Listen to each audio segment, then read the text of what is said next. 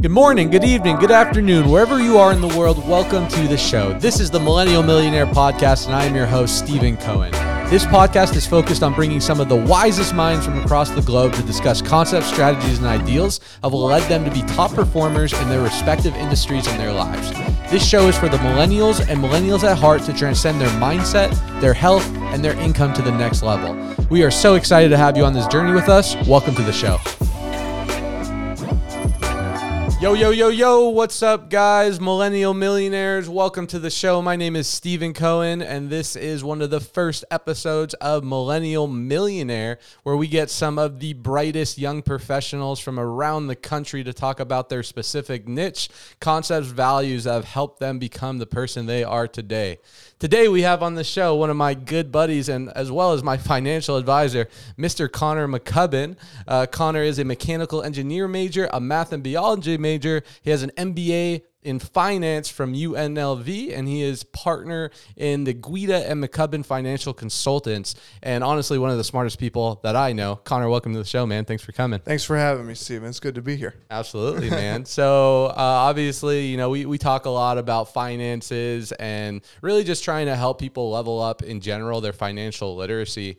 Um, we'll just hop right into it, man. Like, why do you think most people, most young professionals don't take that step to get an advisor and get educated on one of the most important topics I believe out there, which is financial literacy. At the end of the day, it's not the most important thing in the world, but it is right up there in oxygen.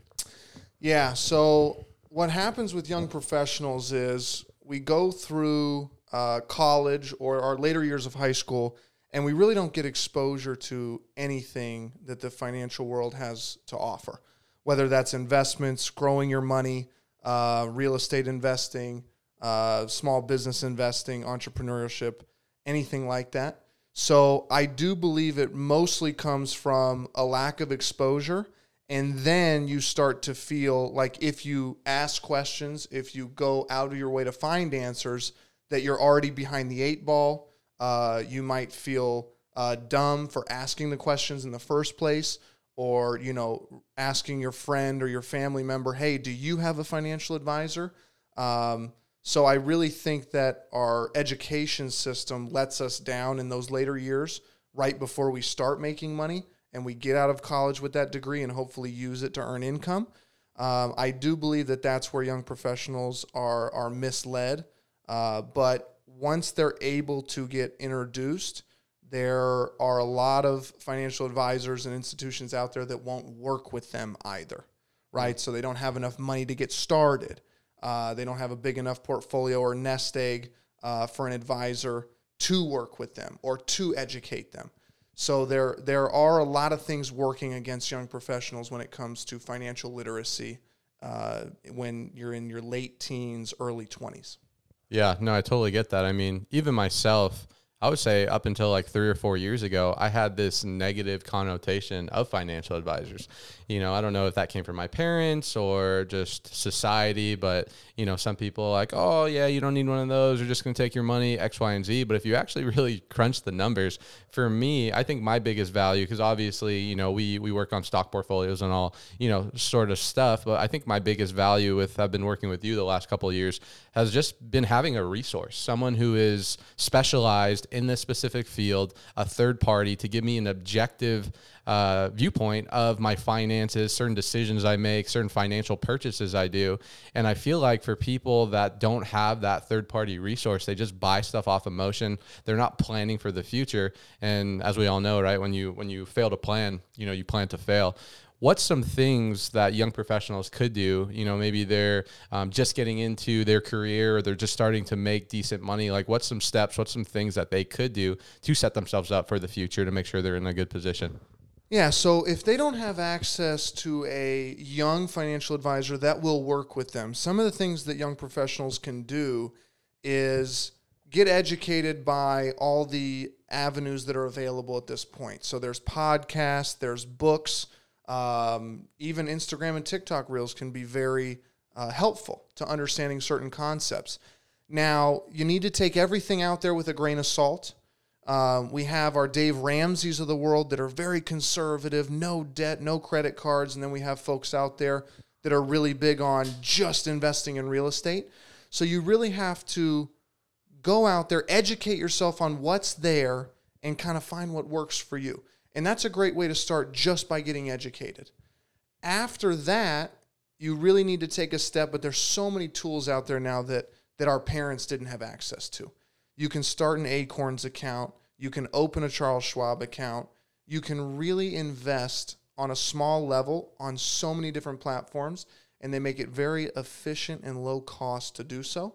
Um, so there are resources out there for young professionals to get started, uh, but it's really hard to take that first step because it is a scary step to put your hard-earned money into something like that. Yeah, I mean, I think you've come into our sales teams and, and have done a training on this, but something I preach on, especially for people in my industry, direct sales people who are making pretty good money, 70, 80, 100, 150, 200, $250,000 a year at a pretty young age, considering is I think the habit is more important than the actual dollar amount.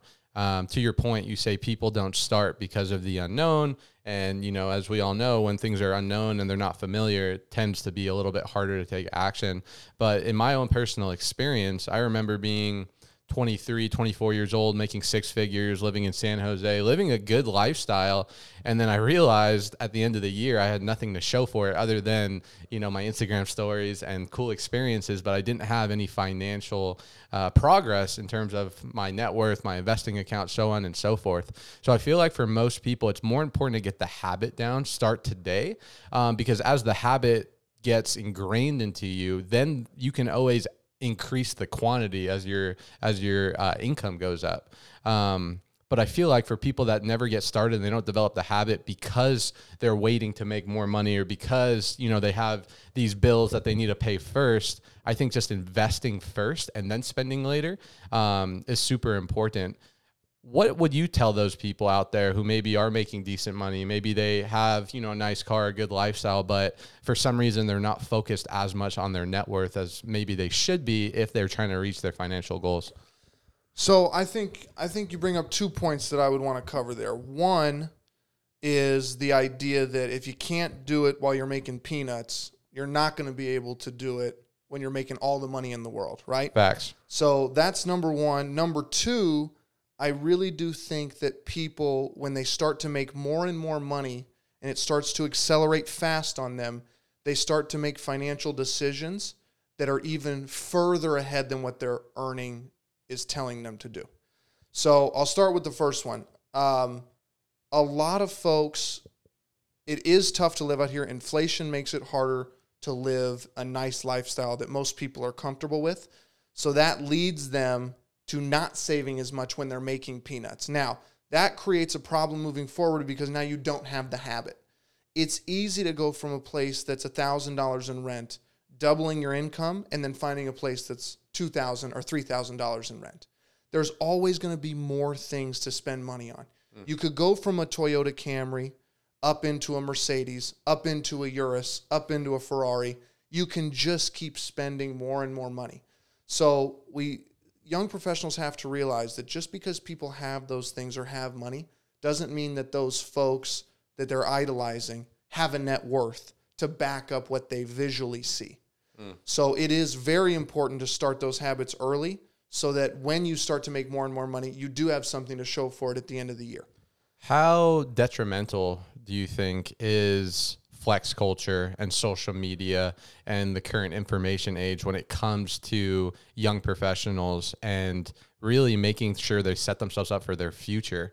I know even in my industry, I see it all the time where people are overextending themselves for things that aren't really important just to feel like they're keeping up with the Joneses or because they saw this, you know, Instagram millionaire buy a Urus and he said that you should buy a Urus. Yeah. How detrimental is that to long term freedom? It's extremely harmful. It's it's harmful up front because you may extend yourself on a monthly payment with a car. You may extend yourself by buying a house you can't afford. And what that can do is that can set you up to be underwater in those assets if something were to happen with the market.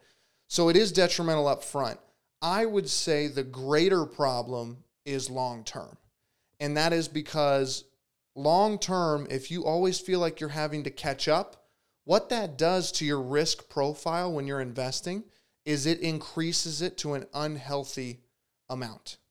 So instead of someone saying, I really like the return of Berkshire Hathaway over the long term or Amazon over the long term, they will say, I see a penny stock that one of my friends has told me about. And I think that if I can put a couple bucks into that penny stock, I can get an unrealistic return in a short amount of time. And that will lead me to be able to achieve some of the things you're talking about, like buying a nicer car that they may not be able to afford. And over the long term, continuing to pile up bad investments with way too high of a risk, that is going to lead to someone that's always going to be playing catch up. And playing catch up over the long term does not lead to good decisions. It really creates that gambler's fallacy that I lost once, so I need to double down and make it up with another risky investment. What is your perspective when it comes to risk tolerance, specific investments? You know, we'll go all over the place in a little bit in terms of crypto, NFT, stocks, real estate, you know, business ventures, but we'll stay on stocks in that area for a second. What is your strategy or advice or perspective for people that wanting to get involved in the stock market, take advantage of, you know, the compounded interest, but uh, maybe aren't super experienced? So it's great for them to to start off with an understanding of what the different types of investments are. Um, I know that that's not going to be something that's available to young professionals on a wide level. So it's something that you know I offer because I know it's very important for young professionals to understand the difference between an index fund and an exchange traded fund and a mutual fund and an individual stock and they need to understand the difference between active and passive management and they need to understand the difference between all the expense ratios that come with those investments and the different risk profiles that they have. So with that, if you can't work with a professional that can explain that to you as part of the service before you start investing, it really starts with just educating yourself. I would say young professionals could start on any of those levels and be okay getting their feet wet because they are going to learn something from just having skin in the game at that point. They'll learn about market volatility, they'll learn about their investments, uh, they'll learn about taking the emotion out of it. Uh, they'll learn a lot from just having skin in the game immediately. And you can do that with an S&P 500 index. You can do that with a mutual fund. You can do that on a lot of different platforms. You spoke on active investments versus passive investments, and that is something that I've learned a lot about over the last two, three years. And I think what goes synonymous with that is an investor versus a trader.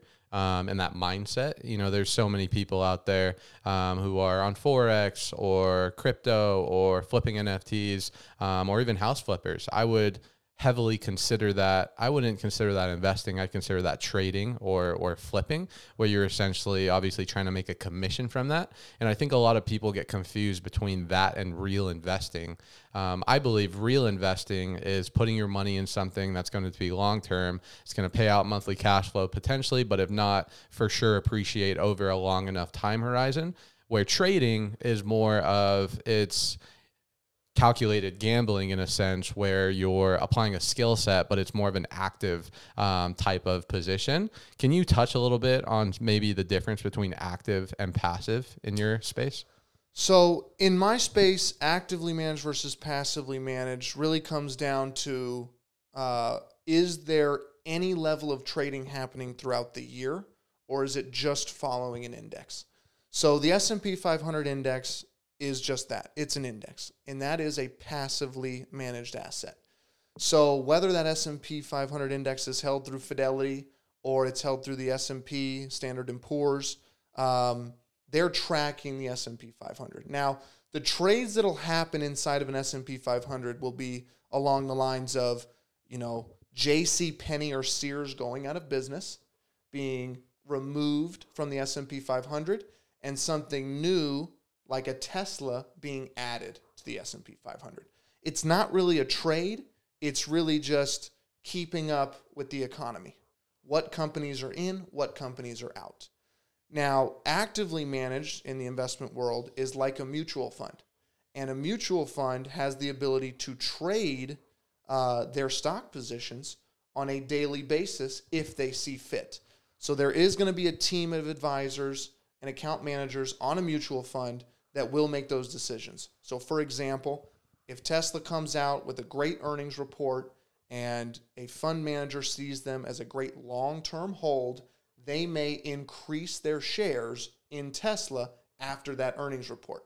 S&P 500 index is not going to make a move after an earnings report.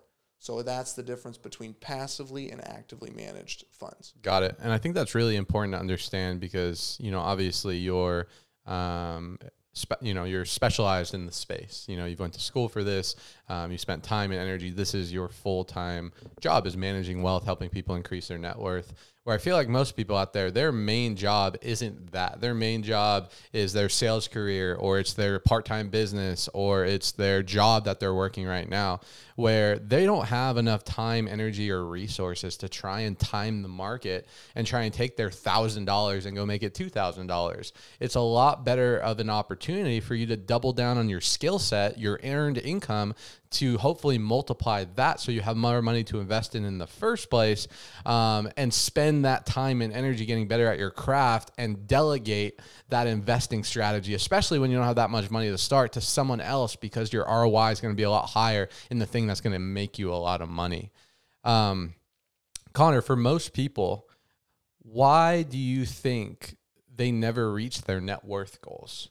Because um, I'm, I'm sure you know you have a lot of people um, you know that come to you and they, they say hey I want this level of income or this level of net worth or you know I'm trying to get this much passive income. Um, but I imagine you know most people don't follow through on the action plan that you guys set. Why do you think that is? So that that is a great that is a great point. That is I like talking about that for sure. We can run compound interest calculators all day and everybody loves running the calculator. Yeah. And that's, you know, a calculator is just going to show you if I put in X amount of dollars on a monthly basis or annual basis, how much will I have in 30 years, 40 years, 50 years? Um, and with life expectancy just increasing, it, the numbers can get very big and can look very attractive. But the reason why there's not millionaires running around town is because it's very hard to achieve a long term strategy that folks will be consistent with. So it definitely comes from creating a habit and sticking to it. And I think most folks will get to a point where they don't make enough good decisions over the course of time, or they make too many hasty decisions early on. And once you get off track and once you feel like you're behind, it's very tough to get back in the mindset of let's keep going long term, let's stick to the plan, and let's realize our goals. Mm, that makes a lot of sense.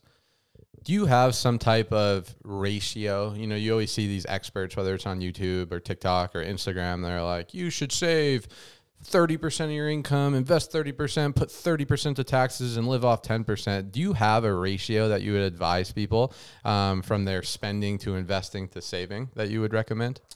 That's a great question. So, most people who delegate information on a broad level will stick to those. I always roll with customizations. So, when it comes to a certain investor's profile, I think it changes for everybody. If that person really has a goal and a comfortability with owning a, a property, that may come at a little bit higher cost than what I would like to see them spending on an annual basis on a mm-hmm. mortgage. But for that investor, that may be a long term goal that sets him up well mentally and physically to make other parts of his portfolio come to life once he has that security. So I don't have a generalization, but I do have thresholds I like to stay between or bands I like to stay between. So when it comes to you know primary residence, I like to see it between uh, 10 and 30 percent. I really don't like to see folks spending more than 30 percent of their overall income on their primary residence. Uh, when it comes to automobiles, I like to see that between 5 and 12%. And I really get uncomfortable with car payments that are reaching up into more than 12% of folks' annual incomes. Uh, but like I said, the numbers change based on the individual situation. If there's a young professional out there that needs to have a nice car to recruit for a certain reason, or needs to have a car to haul for his business um, or drive for a ride share business, whatever the case is, there are bands there to kind of fluctuate for those instances. Is there a line? Because, you know, it's funny that you said that. I justify most of my purchases with, oh, that's going to help with recruiting. That's going to help bring in X amount of recruits, which will bring in X amount uh, of, you know, of revenue, obviously, you know, uh, with a nicer car, nice watch, nice lifestyle, you're more um, attractive to people looking for the po- uh, potential opportunity of what you have to offer. Is there a line that you'd recommend? Because I feel like I sometimes just, you know, any little thing, I'm like, oh, that's, that's good for recruiting. But sometimes I feel like I'm just justifying.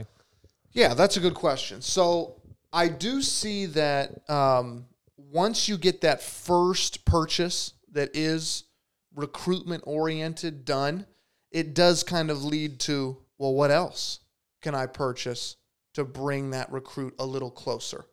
I think the line, depending on how transparent you want to be with your net worth and your holdings, I think that if young professionals that are in a position of influence that want to recruit feel transparent enough because our generation is a little more transparent with finances than our parents and our grandparents were. That was a very hush topic. You don't talk about certain things at the dinner table. You don't talk about religion. Taboo. Exactly right. You don't talk about finance. Um, this this generation will talk about finance. They will be transparent about income. I think we can use that as a tool instead of flexing with yet another uh, pair of Gucci shoes or yet another watch or yet another car, right? If we can change that to one or two items to get the initial wow factor of a recruitment, but then we can say, and I've been able to build a net worth and be transparent about, look how much I've been able to save with what I am bringing you into. You're going to have an opportunity to become someone like me who has nice things and takes nice trips and eats nice meals, but also has something behind the scenes that gives me stability and a net worth. I think that drawing the line at the bigger items, one or two, three purchases in, is a great place to say, you know what, I think I've got enough to lure them in, and then let yourself and your net worth do the rest. Mm, I think that's really important for you listeners to understand. I feel like even for myself, for the longest time, I was always so focused on income. Um, how much money am I making? You know, is my money go is my income going up year after year? Which is important. You know, that's really the start of the formula. You can't save money or invest money if you're not making money. But it wasn't until I would say probably three or four years into my my career that I really made the shift where I didn't focus as much of how much money is in my bank account or how much money that I made that month, that that quarter, that year, but more I got more excited about seeing my net worth gradually increase over time. Can you speak about that a little bit of maybe for young professionals making that shift or just kind of explaining the difference between making a lot of money and having a high net worth? I, I have an anecdote uh, recently that I think speaks to when young professionals make the shift. Um, and maybe in this anecdote, I can I can find uh, an answer to giving advice on how to make the shift. It's very hard unless you experience it. Uh, I know you talk about, it, you know, what's what's the line you have about if you can learn from others' mistakes. Yep. If you can learn from others' mistakes, smart people learn from other from their own mistakes. Brilliant people learn from exactly other people's mistakes. Exactly. So the anecdote recently is obviously everyone knows around this time we're going through a little bit of an economic recession. Um, we might have a more recession term slapped on it here in a couple months, but we're already in the midst of a valley in the market, uh, in all the markets. And young professionals that have been consistent with the plan since day one of putting away money, investing, no matter if we're at market lows or market highs. What I'm seeing now when the market is turning the way it is, the conversations that myself and those clients are having is very much based on look how much money I've been able to save up into this point. They've got the experience of the ups and downs. They lived through COVID. They lived through the rebound. They lived through inflation. They lived through a war in Europe. They're living through this. They understand that the market will move up and down. What they're focused on, and what I'm so proud that they're focused on, is look how much I was able to save. They were able to keep living their same lifestyles, keep affording their same meals, their same living situations, their same vehicles. But they're so proud of the fact that there's money somewhere that is growing or in a position to grow that they've been able to hold on to because they know if that they didn't save, where would it have been? Maybe it would have been on overpaying for something that they shouldn't have been affording in the first place. Maybe it would have been adding another subscription service on a monthly basis. Maybe it would have been another luxury item, whatever the case is. So, to answer your initial question of can we stop focusing on what we have in the short term and then building this net worth? It's not what you make, it's what you keep. Young professionals that get down that road and really see what they're able to keep, it's making them very proud of themselves.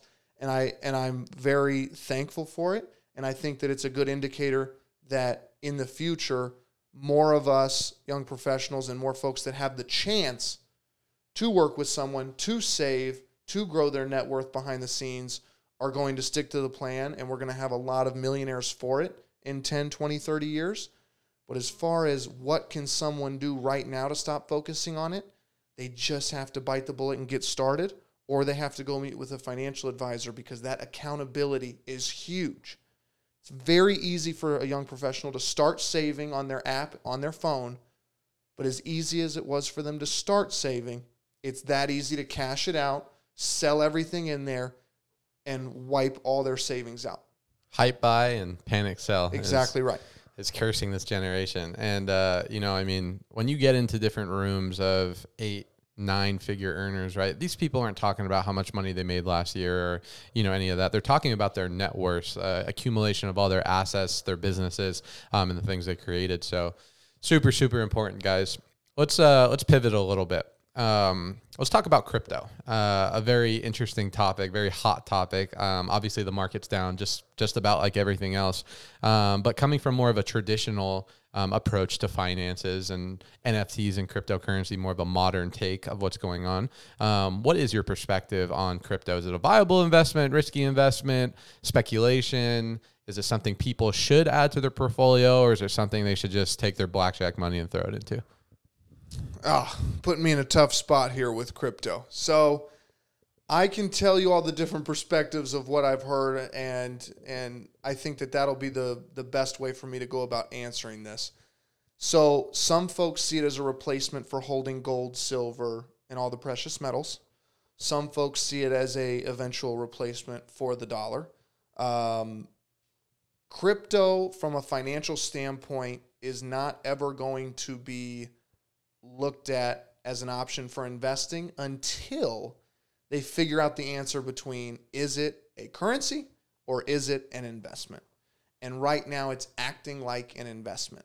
So that is going to stop cryptocurrency from being too mainstream, right? You will see it in accounts as getting to invest in cryptocurrencies, but you're not going to see it at the institutional level with, you know, broad retirement plans offering it through through institutions. Um, many fiduciaries won't be able to touch it with a 10 foot pole until that question is answered. In the meantime, I know that young professionals are going to be investing in this a lot more than more matured folks who have built portfolios and, and are close to retirement. It's in our world a lot more than it is in their world. Uh, you know, we can easily invest in it on Venmo, PayPal, all these different platforms are throwing it in our faces. Hey, do you want to invest five bucks in Ethereum? Hey, do you want to invest 10 bucks in Bitcoin? I see it as an asset. I do not see it as a currency quite yet.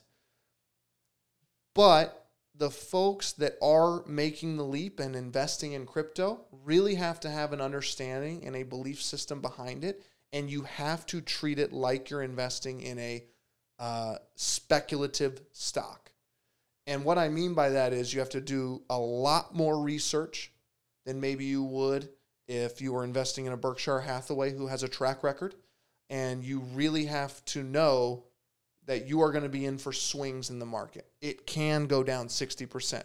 It can go up 120%. And with that comes an investor profile and a diligence that not many people are prepared for. They will buy at the wrong time, they will sell at the wrong time. Traders, not investors, right? Exactly right. So crypto is really attractive to the trading type. Understanding compound interest, dollar cost averaging, and then diversification. I feel like those three key principles for people listening that you want to get started in investing in anything, whether that's real estate, crypto, stocks, whatever. If you can just follow and understand those three principles, you'll be in a pretty good shape over a long, you know, term situation. In terms of diversification, Conner, um, so I've heard from multiple people and their investment thesis is that you know, one guy's is 35% should be low risk, 35% medium risk, 35% high risk. For example, 35% should be your mutual funds, uh, you know, your Roth IRAs, your bonds, the stuff that's not going to get you a super high return, four, five, six percent, hopefully, but are super safe. You know, they're going to be there for the long term, etc.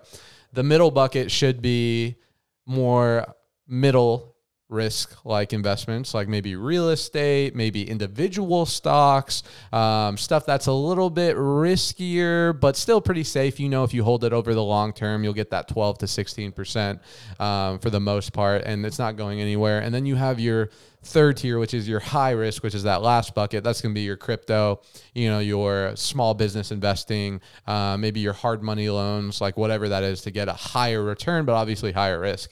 Do you believe investors starting out should have something like that, or do you lean heavier into one side or the other? Yeah, so I'll I'll tell you what I do for clients. So you know I'm not just kind of spilling what I potentially would do. I'll tell you what I actually do and there's proof in the pudding here for how I go about this. So, obviously, for individual investors, you have to understand your goals. So, if someone said, "Hey, I'm putting this money away into a Roth IRA for the long term," and you know they're starting out in their 20s, they're not going to be able to touch that money without a penalty until 59 and a half years old. There is no reason to have anything but super high growth, aggressive type assets in that Roth IRA at that point. Now, when it comes to a brokerage account, something more liquid, something that a client might work out of on a monthly basis, uh, in terms of putting a down payment on a car, a house, taking out money to take their family on a annual vacation, whatever the case may be. Now we're getting into a situation where we need to evaluate the market itself at the time. We need to evaluate the time horizon of that payment you know, whatever it's for. And we also need to evaluate how much of it we want to keep going for that long term. So after we make that evaluation, if someone doesn't have a payment coming up and they just want to go all out aggressive and try to grow that thing as quickly as possible, we will be going for those high growth stocks and those high growth mutual funds. And we would be shooting for, you know, the 8%, 9% range. Um, there's plenty of funds out there that have a higher track record than that. But I, you know, as most people should do, let's go in with an expectation of a little bit lower, and let's be surprised if it if it overshoots. Um, if someone said, "Hey, in three to five years, I do want to put down a sizable down payment on a home," that's something we need to evaluate the situation at hand. So, if we're in a, a period like today, in the middle of 2022, plenty of market volatility, plenty of inflation you're you're going into a volatile time here, and there's not really writing on the wall that says this is all going to be cleaned up by the midterm election or a changing of the guard uh, in our in our White House. So with that, we have to be a little bit more careful, and maybe we lean a little bit more conservative with those investments to try to grow your money so it's not getting eating, eaten up by inflation in your savings account, but also not put it on a risky roller coaster and what we're looking to avoid there is right before you and your family goes to put down money on a house that you love, that you toured, that you're ready to buy. And now, you know, you're you're incurring a 10% loss. You know, you're realizing a loss on the way out and putting money down for that. And then we're no better off than just keeping in the savings account at that point. So, we're going to take a little bit more of a conservative approach with that. Maybe get some fixed income something that we can reliably get 4%, 5% on. And with interest rates rising, those are those returns are more attainable than they were uh, back when we were in a lower interest rate environment. So that type of customization will come with working with our financial advisory firm. I can't say every financial advisor. Plug them. yeah, but uh, we we take it case by case because everybody's goals are different, and we would hate to put you in a situation just by saying, "Oh, you're young, let's go aggressive." But I definitely don't think a one size fits all of you know 33 and a third percent across the board uh, is appropriate for everybody. Yeah. A lot of different places you can hold your money, guys. It's just all about understanding what your goals are, where your income is, what your what your strategy is, and making sure that you place that money specifically and intentionally to get the best result. But if you're not educated, you're going to end up like a trader and ended up losing money. You know, what does Warren Buffett say? His number one golden rule to investing is just don't lose money, which unfortunately, if I lost money, I'm sure a lot of people have lost money, but by just understanding that and just making sure that you're growing consistently every single year, you're going to get to your net worth goals. Conner, let's talk about taxes. Um, something that all of us uh, know about and all of us have to pay living in the great state, uh, the you know the great country of the United States. Um, how important is it for young professionals? Obviously, you're not a CPA, you, you don't give uh, you know tax advice, but how important is it for uh, in terms of building wealth and you know saving the most money that they can to have a base understanding of taxes. You know, something I always talk about is taxes is taxes is going to be the most expensive bill that you'll ever pay in your life. It's more than your mortgage, you know, it's more than your wife or girlfriend spending needs, it's more than your car payment, it's more than your vacations. It's going to be the most expensive bill you ever pay in your life. So being able to understand how to minimize that, I think is extremely important. Yeah, so I'll take this in in two buckets. So everyone knows most people are in two types of getting paid, uh, two brackets here. So you got the W 2 bracket, which means you work for an institution, you're being paid by them, and you might have some benefits to work with there. W 2 folks are very limited to what they can do with taxes. Now, what I do see is W 2 folks will still use tax services. Unfortunately, you're paying for something that should be free you should be able to go through the IRS website and get that done for free, right? The government wants your money. They're not to they're not to put any friction between you filing your taxes and them getting their money, right? So they're to make it free. But you do still see people use the TurboTax and use the H&R blocks and all those types of places. So you're giving up an extra couple hundred dollars on an annual basis that you really don't have to be giving up. So one of the things that my firm does is we provide a we I work with a CPA that comes out and we allow W2 clients to come out and listen to a CPA walk them through how to use the IRS website. So it's just another little value add to say, hey, don't waste your $150 on TurboTax. Don't don't waste your $200 at H&R Block filing something that you could easily do. The taxes have already been taken out. You're just filing it to say, yeah, everything looks good, or if there's anything else you've done. Now, moving over into the second bucket, 1099 folks are, you know, the ones that have the LLC S corps, the ones that have multiple streams of income, uh, the ones that don't get maybe benefits straight from an employer because they're receiving a commission or they're receiving consulting income. It is important for those folks to get with a tax advisor that can walk them through what's important for them to know on an annual recurring basis. How every everybody's different. Some people like to print receipts out when they have expenses. Some people like to put it all on one credit card. Working with a tax advisor can really help a 1099 entrepreneur lock in what the best route is for them to save as much money as possible at tax time. And whether that's a retirement plan, whether that's tracking your expenses more closely, whether that's purchasing one vehicle over another vehicle, uh, whether it's writing off a square footage in your home that you use for an office space, it really comes down to setting yourself up in a situation where you can acquire the knowledge and put it to work. And the knowledge that is acquired on a broad level from places that just kind of get give that you know thir- 35,000 foot overlook of taxes. That's great, but really working with someone who can talk specifically to your situation and wants to understand your situation, that's going to lead you to find something that you can actually have actionable in the next year to reduce your tax liability in the following April. Love that. Guys, I hope you were listening. Finding a tax professional has been a game changer in my business. Um, saved me hundreds of thousands of dollars over the last, you know, six, seven years. And uh, for those that aren't educated, you get take advantage of, unfortunately.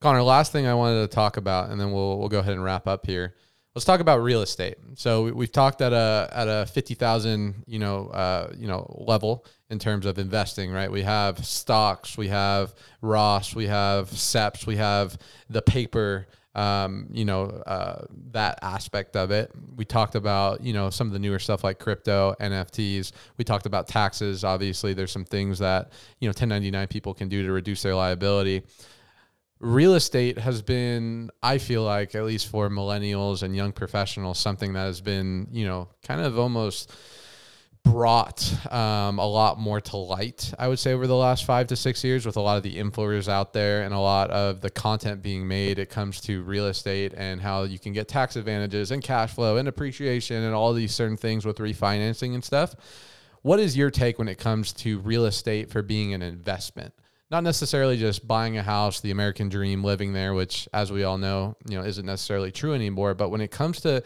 having that as an investment class, what's your standpoint on that? I think real estate has its place in everyone's portfolio, whether it's the primary residence or the uh, secondary property.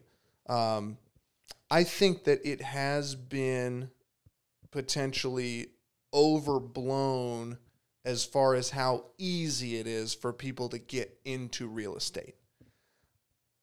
I see so many different, and I'll throw air quotes around educational videos on real estate that make it seem uh, too easy and too attainable, almost like a no brainer. Well, I, I don't want to be the one to break it to you. Anything that gets sold as a no brainer we all know. You usually want to stay away from that, right? If a used car salesman said, "Oh, well, this is a no-brainer for you," we want to run the other direction.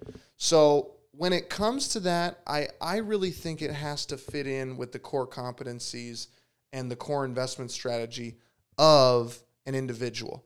So the clients of mine that really lean towards real estate, and I'm totally fine with it. I love that that's in their in their nature it's because a couple of things have occurred. One, their family might have had real estate property, so they're into the notion of I need to take care of it. I know what needs to happen. I need to, you know, hire a management team to rent it out. I know that I need a, a realtor looking for me. Um, I know that the certain risks that come with it, right? During COVID, some of these folks didn't get paid. They were waiting on checks, uh, squatters, all these types of things can come up those folks are more uh, they have a better intuition and they have a better experience base with how real estate works. So I think for those folks, it's definitely something that it's you know your family did it. You want to aspire to have something just like your mom and dad did. Um, I totally understand that, and those folks definitely lean a little bit more heavy in there. I think where I see a little bit of the friction with real estate is the group that wants to start from having nothing saved, nothing in their brokerage accounts, nothing in their retirement accounts, and they think they're just going to go build uh, a, a, wealth in real estate um, with no core competencies. They don't come from a real real estate background. They're not selling mortgages. They're not working in the in the realty field. Um, they're not you know attached with a best friend who's in the field and they just have heard so much about real estate that they end up just thinking, oh, well, it's it's pretty easy. I just got to find a spot, make a deal, and then cash flow. It's not that easy, as you know, Stephen. I mean, you've got you've got properties as well. It's just not that easy. So, what's what my take on real estate right now is, with interest rates rising, with the fact that going into um, secondary properties and investment properties the upfront capital needed to even get into the house is is large, and most places you'll look at, the amount of rental income that you could potentially get from it comes nowhere near what your mortgage is going to be if you just do the minimum, right? I think that's what's really tough for me in looking at real estate. And of course, there's options to flip houses and things like that. But the folks that have the core competencies and the vertical integration of having a contractor that they've been working with for five to 10 years, uh, having the people in place to execute these flips in a timely manner, they're the ones that are going to take advantage of this. Um, so I do think that there's a little misinformation out there about just how easy it is. And I don't think that that's out there about the stock market because, as we just talked about, there's not a bunch of millionaires walking around out here, but most people have heard at some point in their 20s or 30s if I just save in the stock market, I know it'll compound to a greater degree. But you don't hear the same buzzes because it, it is a little bit longer term game. It is a little harder. It does require a little more discipline. Um, but that's kind of my stance on how they, how I think about each one of them. Very well said, my friend. Guys, if I think overall, some of the key takeaways um, that you guys can get from this show is just get started, get educated, get started. There's a great book that I would recommend, um, all about just the the fundamentals of investing, the the the richest man in Babylon. It's a phenomenal story of just about paying yourself first and understanding that it doesn't matter of how much you start, but it's the fact that you get started, build the routine, build the habits, and then as your income increases, uh, that investment size will increase as well. Conner, anything else that you'd like to share with the viewers? Any last words? Any last piece of advice you would give to young professionals out there trying to create wealth, trying to create that that lifestyle that they dream of, but still have yet to find, or on their way, but a little bit of fuel to the fire? Yeah, so that's. I'm glad you're giving me the opportunity to end with this because you know I go out with uh, your sales team a couple other folks in our network. I present to their sales teams, and I do that so I can put information in front of young professionals. So there's no excuse down the line to say, I'm now 45. I never knew about this. I never knew that there was opportunities out here. Well, yes, you did. You knew at 20 years old, 21 years old, 22 years old. And I do that for free because I know it's going to make that much of a difference for them long term the other great thing that comes from me working with young professionals, presenting in front of them, working with over 150 of them as clients is I get a lot of experience that isn't just one off anecdotes. I get to build threads of I see this as a pattern through 150 young professionals. And some of them are really good patterns, like I alluded to earlier. Young professionals are very proud of themselves when they see what they've been able to save. And you have to take time to be proud of yourself and say, look at how much I've accumulated in just a short amount of time. And if I just keep up with this routine, I'm going to be absolutely wealthy in decades. Um, and some of them are not so great. And some of those not so great ones that I would like to warn the listeners about are young professionals right now are under the most pressure in our history to become wealthy at a younger age. And I believe that that is a pandemic. Numbers are coming out all the time about from Fidelity about their retirement plans that there are more and more millionaires. Those millionaires are in their 50s, 60s, 70 years old. Young professionals that we work with, they want to be millionaires tomorrow, in three years, in five years. And while that's great to keep a fire lit under them and work hard and aspire to be a millionaire quick, what I'm saying is the pandemic of it all is it's leading them to take investments on, business opportunities on, and risk on that is not appropriate for long term wealth building. And that is the pandemic of it all that I would like to warn the listeners about to say everything you see and we're going to go back to Warren Buffett here. Warren Buffett says no to 9 out of 10 opportunities that comes his way. That's Warren Buffett. Most young professionals say yes to every opportunity that comes their way. That is the pandemic that we're facing as young professionals. A small business is getting started, and a young professional is thinking, I am so special that I got put in front of this deal. Let me give them money. Without vetting the person, without looking for a track record, without looking at the numbers of a business, and I've seen it over and over and over again. That money is gone. That money is flushed down the drain. Some of it from fraudulent activity, some of it from bad investing, some of it from failed business. That is what we're up against, and that that's what I would want to end with. And I've added it to my slides as a warning. Give yourself time to come into your wealth. It does not need to happen over time. You know, Stephen, working with me, I'm all about the long term everything that's set up for me that I've done, even with my business practices, even with my investment style, it is all about long term. If something seems too good to be true, I like to vet it a little bit further. If something seems too speculative, I like to reduce the amount I'm putting in. And I would give that advice to any young professional that is coming into money that wants to grow their net worth. Just be careful. It'll all come in time give yourself the time to build the net worth.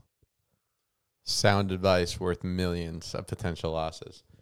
Conner has been absolutely phenomenal, man. Appreciate you having you on the show. I know you're not big on social media, but where can some of the listeners find you if they want to get connected with you, potentially seek out some of your services um, and get connected? So you can go to www.gm-fc.com and you can reach out through our website portal. Uh, you can also email me at Conner, C O N N E R, at gm fc.com. And I'm sure Stephen will put a link up uh, to my email so you can just reach out through um, that line of communication. But I'm always open to taking more meetings with young professionals. It is my core competency. I know any problem that could arise with young professionals. I'm sure it's come up in the 150 that I've worked with up to this point. And I love working with young professionals because it's a market that is completely underserved. So it's definitely my passion. Ladies and gentlemen, you heard it from one of the best. As always, millennial millionaires and aspiring millennial millionaires. We'll talk to you next time on the next episode.